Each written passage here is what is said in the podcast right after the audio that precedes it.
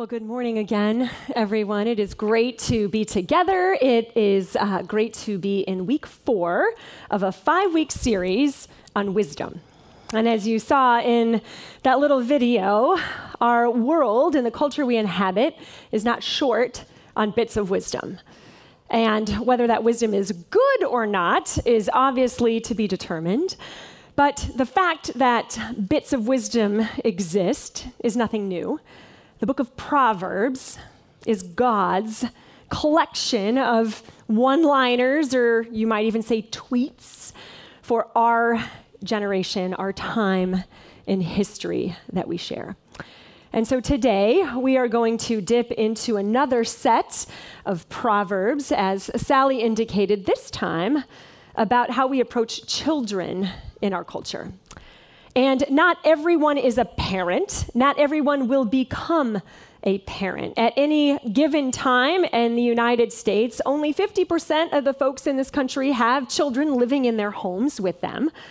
But the reality is, God's word has a lot to tell us about how we, whether we are parents or not, interact with and engage with the children that surround us in this world. And so that's what we're going to spend some time discussing this morning.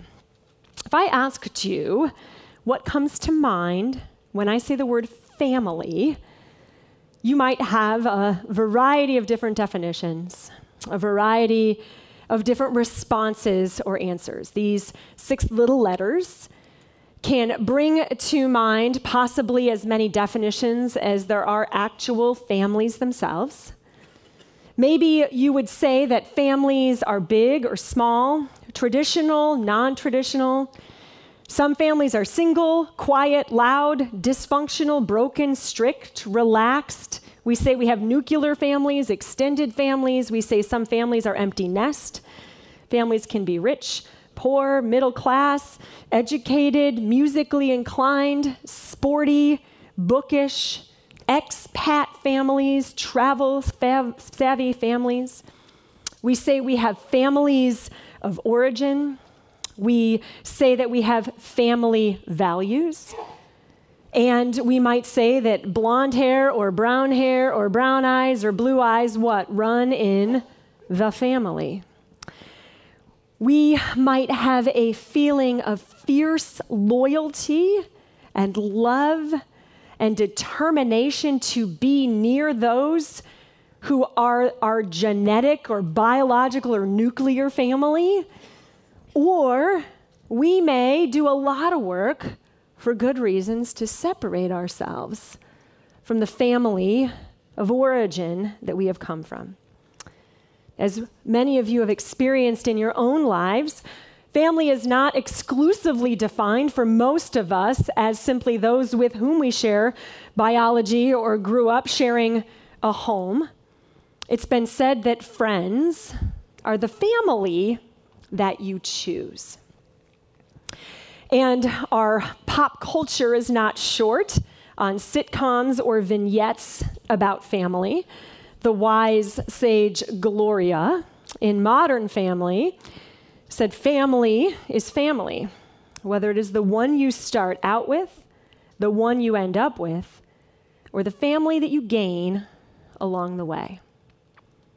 If you were to ask championship athletes what made their winning season so memorable and special, some of the Cubs said this last year. What helped them win was the sense of family they shared as a team of athletes together.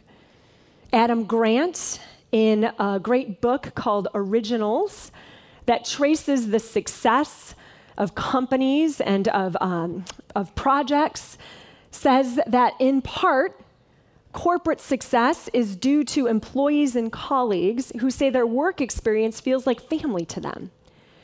Not just individual, isolated folks who are on some sort of corporate treadmill. And for millions and millions and millions of people throughout the centuries, the Church of Jesus Christ, with all its flaws and all of its broken parts, has felt for many like family. It is the family of God. And we may not all know each other. We may not ever talk to everybody in this room or everybody in this building, but every Sunday, our little expression of that wider family gets together like we are now, and we sing and we pray and we study God's word and we do the business of faith together as a family.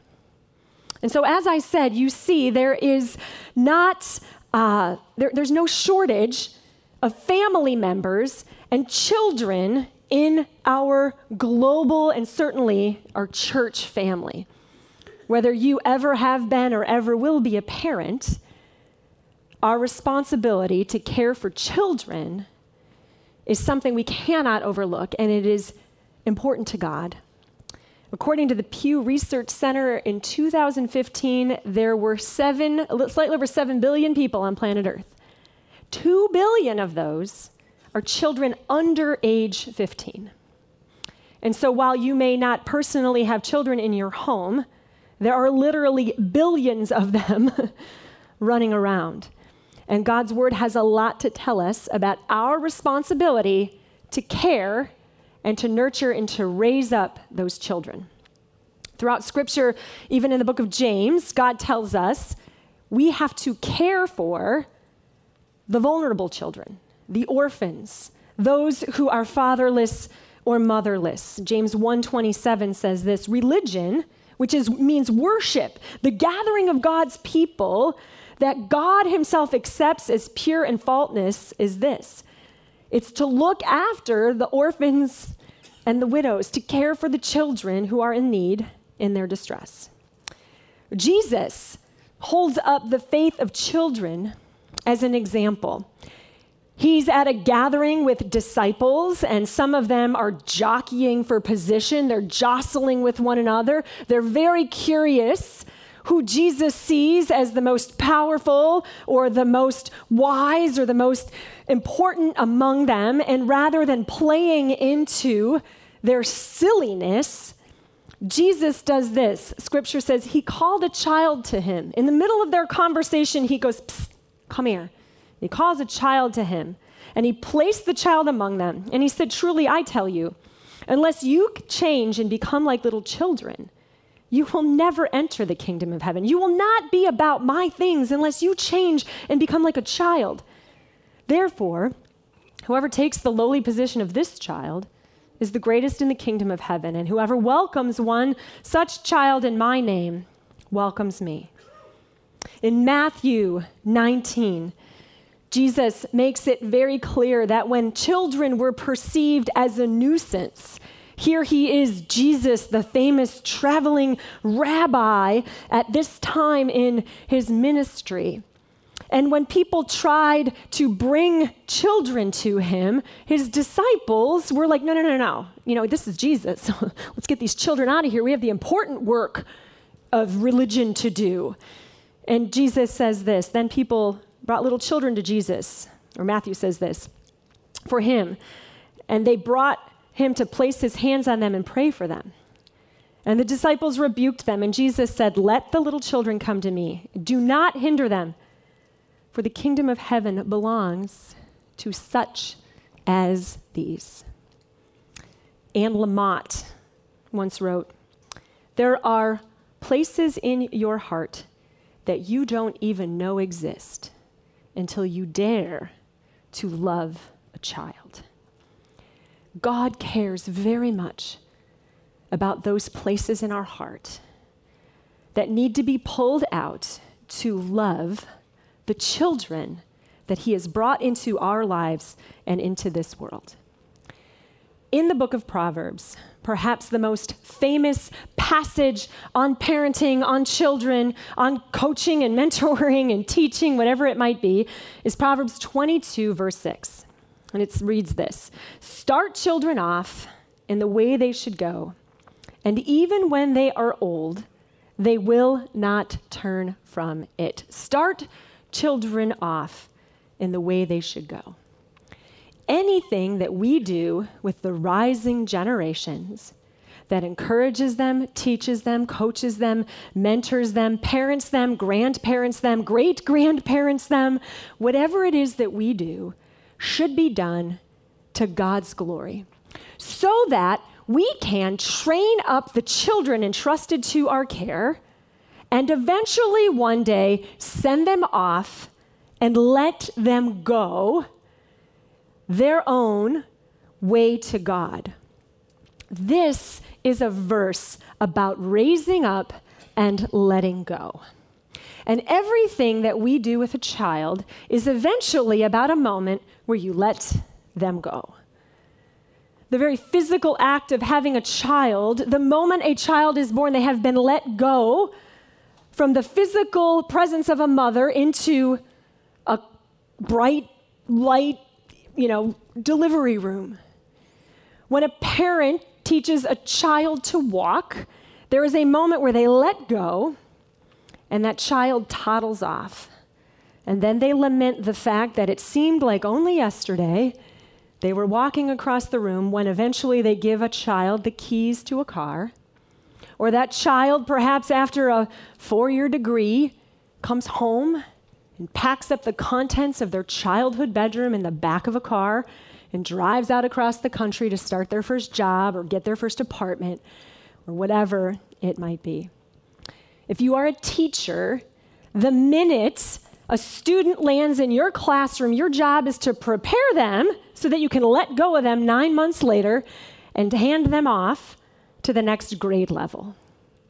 If you are a coach, your job is to teach that child the sport so that one day they can love it enough to possibly play it in high school or college or just let go to the next level of t ball or soccer or whatever it might be.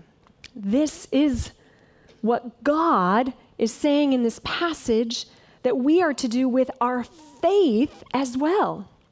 We are to train up children so that they can be let go into the world as agents of God's love and mercy and grace, and hopefully can do better than we do at loving others for the kingdom purposes of God. To start children off, start children off in the way they should go, and even when they are old, they will not turn from it. The verb start off is also translated as to direct, to train up, to point in a certain direction. And this, uh, this actual verb in Hebrew is only used four other times in the Old Testament. And every time it is used, it is used uh, to either dedicate a husband and wife to one another in a marriage or to dedicate the temple to God. There is a sense of consecration, of dedication, of setting apart, of marking a moment in preparation to honor another person or to honor God. So, to raise up, to start out, to train up a child is to take them and set them apart and bestow upon them wisdom from God. In whatever context that looks like, and not all of us interact with children in a place that we can even be bold and outright about our love of God and our faith, but we can love them in godly ways so that the way they go hopefully becomes the way of God. Here's the horrifying part about this proverb it is not a promise. There are many times where this passage has been cited as a promise. If we do our jobs as Sunday school teachers, as mentors, as confirmation mentors, whatever it might be, if we do our job, if we teach our kids the Bible, if we teach them how to pray, if we do a devotion with them every night before bed, we are inclined to see this as a promise that's going to work out. Proverbs are not promises, they are words about wisdom. They are the ideal we are striving for. There is no promise in this passage as much as we might like it. There are children who have come from the most God honoring, loving families and churches and schools who have made the worst decisions. How many of you ever made a dumb decision even though you knew better? Even though somebody at your church told you that was going to happen? There's little things that catch us off guard, and then there's big things that terrify us. This is not a guarantee that nothing will go wrong. This is a guarantee that the best chance we have of getting this right with our children is to train them up in the way of God and to let them go knowing they know something of the wisdom of God and the heart of compassion that He has for others. The ultimate goal of raising up children is to set them off in the way they should go.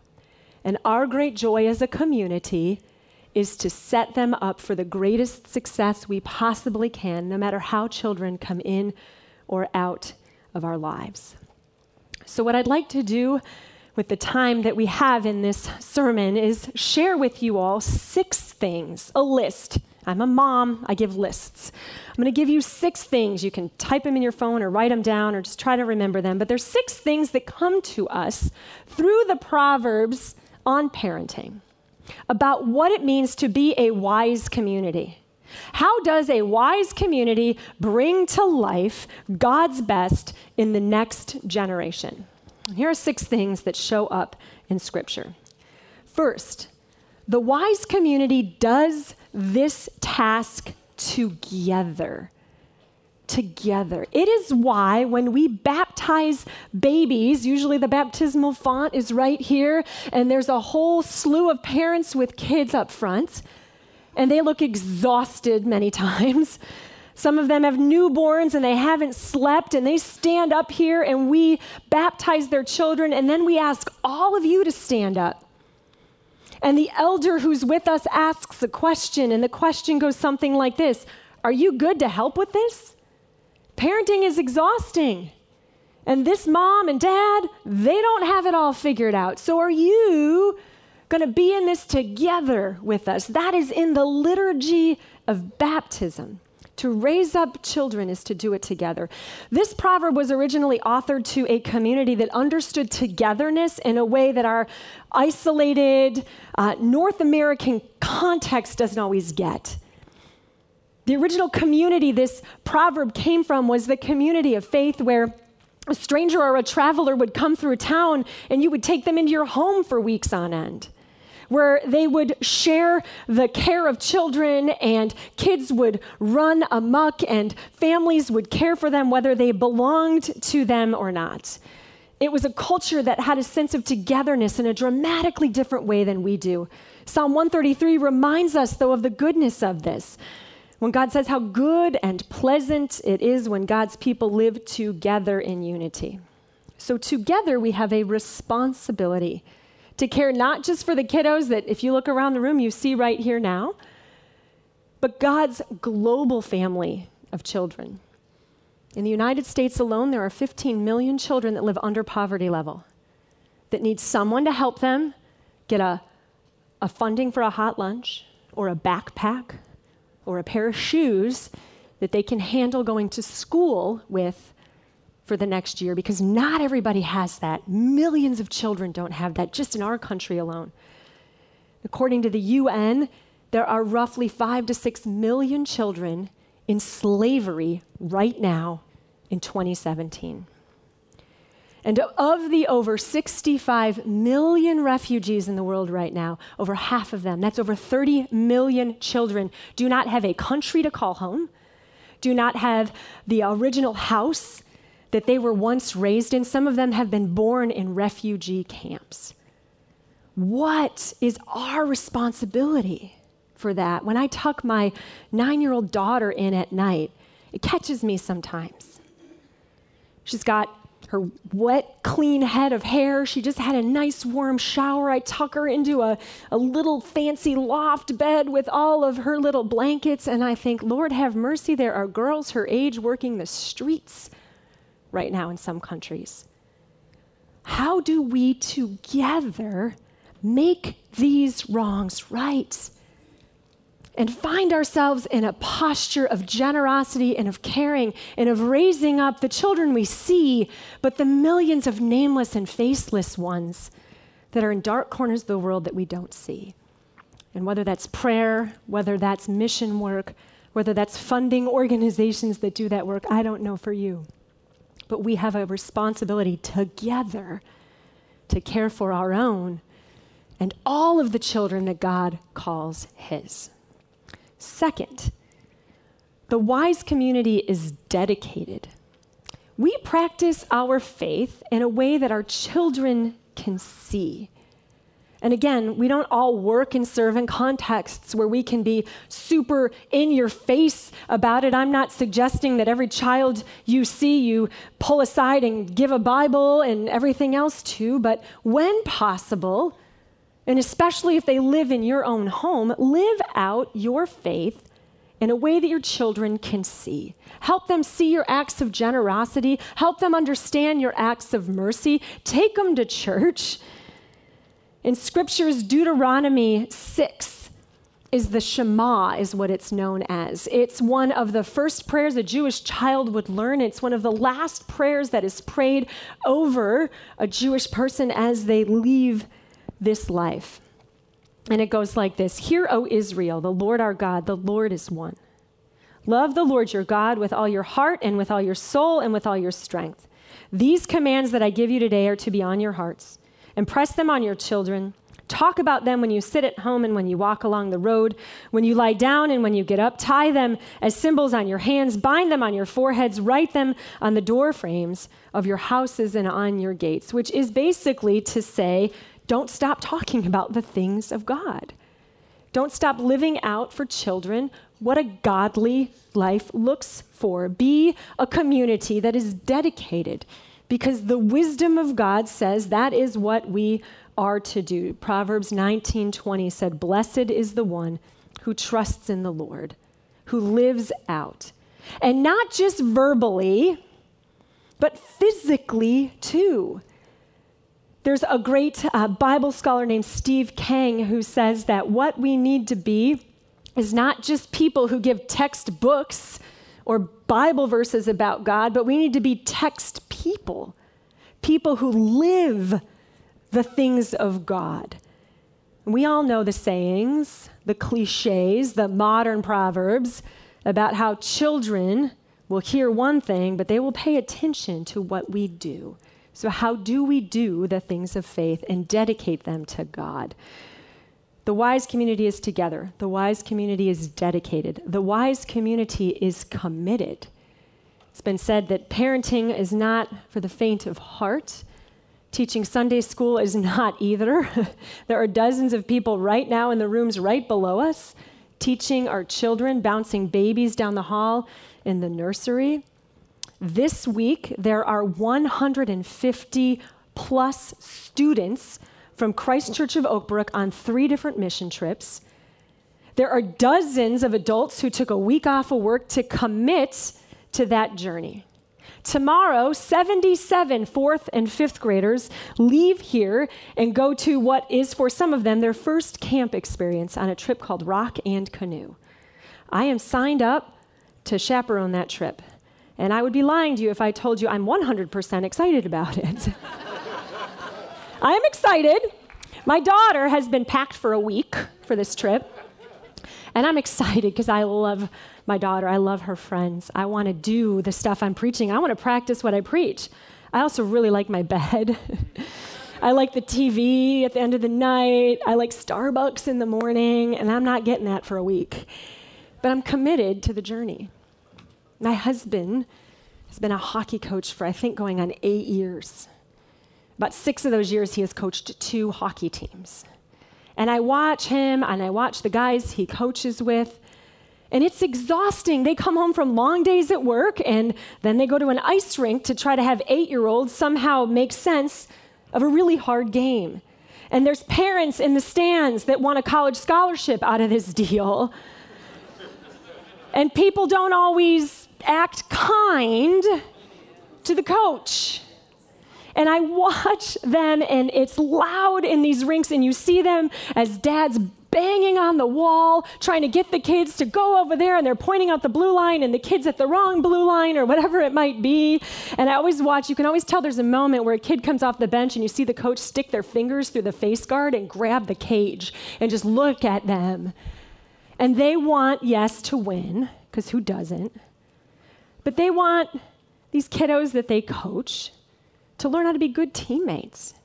And sometimes they're going to look at this kid because they need the kid to understand there are other skaters on the ice. and it's not all about you. or whatever it is. And you don't turn a seventh year old into a good skater overnight, or two years, or three years, or four years, or sometimes ever. But they're committed to the sport they love and to the fact that the kids that have been entrusted to their care by God at a hockey rink matter to them, and they're committed to it. They see it through. So keep your commitments to kids, follow through on what you promise to do for them. Do not give up when they annoy you or roll their eyes at you or ask more of you than you feel like you can give because the wise community is committed to seeing it through. It's committed. Fourth, the wise community is humbled. I don't like to be wrong, especially in front of my children. And if I am not careful, I will catch myself. I will say something dumb or stupid or irrational, and my children will go, Really, mom? And in my mind, I'm like, Yes, really. Let's find a way to cover this up. you have to be humble. The point of coaching, of mentoring, of teaching, of teaching Sunday school, of parenting is not to be right. Sometimes the greatest lesson that you can teach a child is admitting that you're wrong. They will learn more from your mistakes at times than they will from your success if you are honest about your mistakes. Proverbs 16 reads Pride goes before destruction, a haughty spirit before the fall. We do not have to be right just because they are little and we are big. and sometimes, as Jesus himself said, the greatest lessons are learned in reverse. When you are honest enough to say to a kid, You're right, you just saw something that I've never seen. I was wrong, and you were right. We are a humbled community. The wise community is together, it is dedicated, it is committed, it is humbled. And the wise community is disciplined. Proverbs 19 stresses me out. Listen to this discipline your children, for in that there is hope. In boundaries, in discipline, in setting right from wrong, there is hope. And then it reads this way Do not be a willing party to their death. Yikes.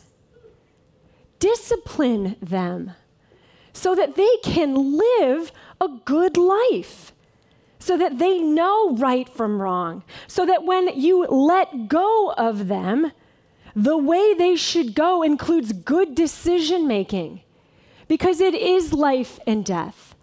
And there are decisions that they will make or are making every single day, a lot of them a lot younger than we think they're making these decisions, that could even lead to their own death and destruction. And one of the ways to prevent that is to set out boundaries for kids. In an increasingly boundaryless society, there are things that are right and wrong. And there are good ways to move through this world. And the Bible is full of them. That is what it teaches us. So do not hesitate to discipline your child. Some of us need to do it with a little more backbone than maybe we've been doing. Some of you may need to chill out a little bit. Maybe you have a kid going, Mom. But reality is, there is right and there is wrong. Discipline your children. If they don't learn it from you or from their Sunday school teacher or a coach or a parent, where are they going to learn it? They're not going to turn on Nickelodeon and figure it out. We have to teach them, we have to provide boundaries. We have to discipline our children. Proverbs 13 Whoever spares the rod hates their ch- children, but the one who loves their children is careful to discipline them. And last, the wise community is parented. And what I mean by that is the wise community remembers that we, regardless of our age or life stage, are still children. We are God's children. And so there is never a point at which we have learned everything there is to learn, where we know the way to all truth, There is never a point where we are actually beyond the reproach of a parent. There is never a point at which we are done with discipline when we remember that we are parented, that we are God's children, that we are learning His lessons as we go. When we remember that, we are able then to be better people for the children that God has put before us. The best teachers are learners. When we forget that we are parented, we're not going to be good at parenting ourselves. And the beautiful part about God, our parent, is that He is graceful and He is forgiving. And He is dedicated to us, and He dedicated His only Son to our success and redemption. So he knows something about this parenting thing that we then trust and take from him, and God willing, give it in whatever form we've been invited to do so to the children who are all around us. There was recently a, a post on Craigslist. Uh, somebody, group of folks actually, who had run an ad for a dad. And it read this way. The Huffington Post actually picked up this piece. It read this way it was a bunch of guys that were getting ready to have a barbecue. And the ad reads this way it says, To interested individuals, we will be throwing a backyard barbecue on June 17th. We range in age from 21 to 26, and while most of us know how to operate a grill, none of us are prepared to fill the role of, quote, barbecue dad. That being said, we are in need of a generic father figure from 4 p.m. to 8 p.m., and then in parentheses it says, although you are welcome to stay for the duration of the party. Your duties include grilling hamburgers and hot dogs, bringing your own grill, and then in parentheses, this may be subject to change. We will provide the meat. Refer to all barbecue attendees as big guy, big chief, sport, or champ. One of the other requirements is to talk about dad things like lawnmowers, building your own deck, and Jimmy Buffett. And then it says funny anecdotes are highly encouraged. Here's the requirements a minimum of 18 years as a father, a minimum 10 years grilling experience. And then they wrote, This is a real ad. Please do not hesitate to call if you are interested. Preference will be given to applicants named Bill, Randy, or Dave. It turns out uh, the Huffington Post picked this up, and the last bit of the story that I was able to trace, they were actually trying to get Bill Murray to go be the barbecue dad, right? It's cheeky. This is something a little bit silly, right? But it was interesting. Where did this come from? Was a bunch of 20 year old guys together being silly. Was there more there? I don't know. Where were their dads? Maybe, maybe they didn't have the dad they had wanted and were kind of sending this out. I don't know. In every child is a sort of want ad. There's a list of things they need from us, there's a list of requirements. Some of your names are listed. There is something you can provide them that either their own parents can't for good reasons or aren't able to, or shouldn't, because sometimes the Sunday school teacher or the youth pastor is the one to do it. Or the volunteer who showed up and thought they didn't know what to do, but really was the one that made the difference. There is some sort of ad, some sort of Craigslist post in the hearts of children and in our own hearts, if we're honest, as well. And so, in closing, I'd like you to consider that and think for a moment about this post about this ad, if you would, from Proverbs, verse 3, chapter 3, verses 1 through 6, which is what this whole journey looks like if we do it right. My son, do not forget my teaching, but keep my commands in your heart, for they will prolong your life many years and bring you peace and prosperity. Let love and faithfulness never leave you bind them around your neck, write them on the tablet of your heart. Then you will win favor and a good name in the sight of God and man. Trust in the Lord with all your heart and lean not on your own understanding. In all of your ways, submit to him, and he will make your paths straight. This, my friends, is the word of the Lord. Thanks be to God. Would you pray with me? Lord, thank you for your words. Lord, thank you that in the letting go, we turn the children that are already yours back over to you. Help us be a faithful people who are not afraid to live into your wisdom, who are not afraid to be humble and disciplined and together and to work toward your good truths. And God, we pray right now in this moment for the children of this church and those around the world, for the two billion little hearts and precious minds and beautiful faces that you created to reflect your glory to others. May we be known as a church that does your good work for the children of this world, now and forevermore. And everybody together said, Amen.